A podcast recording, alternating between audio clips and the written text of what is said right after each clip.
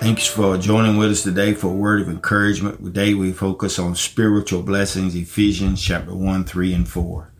Praise be to God, the Father of our, of our Lord Jesus Christ, who has blessed us in the heavenly realms with every spiritual blessing in Christ. For he chose us in him before the creation of the world to be holy and blameless in his sight. We should regularly praise and thank God for all the spiritual blessings that He gives to us, such as our salvation and our inheritance in heaven.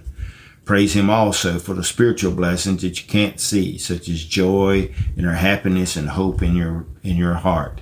Give praise and worship to our merciful God, for whom all our spiritual blessings come. When the pressures and troubles of life are weighting you down, praise God for the abundance of his blessings that he gives us on a daily daily basis. So Father, we ask your blessings and grace. Thank you for all spiritual blessings in Christ Jesus, which makes us more wealthy than all the wealth of the world. Amen. In Jesus' name we pray. Amen.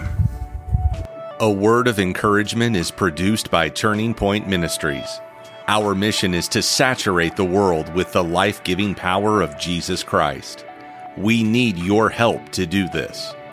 You can support us by going to tpworship.com and click on the Giving tab. Follow us on Facebook and Twitter. Apostle Locklear is also streaming on Life Now TV, available on Roku, Apple TV, and Amazon Fire. Download our mobile app for Apple and Google. It is time to live your best life now.